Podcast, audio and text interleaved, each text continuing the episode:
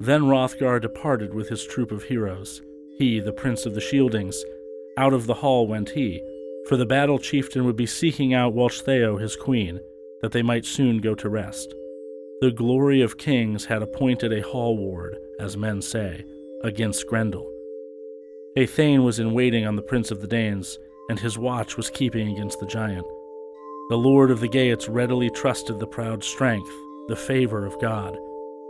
Then doffed he the iron coat of mail and his helmet from his head, and gave his sword, bedecked, the choicest of weapons, to a thane that was serving, and bade him to hold ready his armor. Then the good man spoke some words of boasting.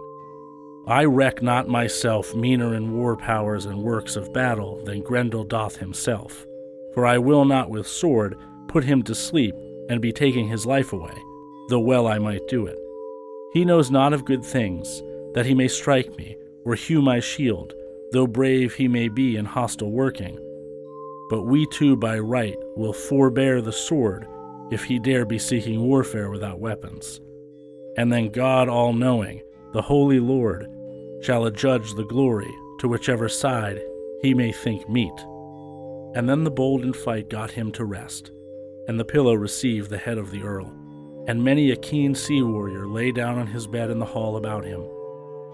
None of them thought that he thence would ever seek another dear home, folk, or free city where he was a child, for they had heard that fell death had taken ever this too many in that wine hall of the people of the Danes.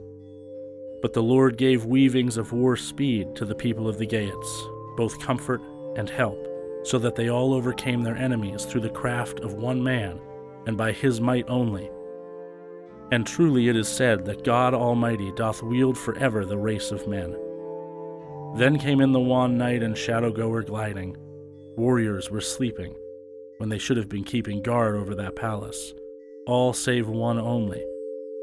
It was well known to men that their constant foe could not draw them into shadowy places when the Creator was unwilling.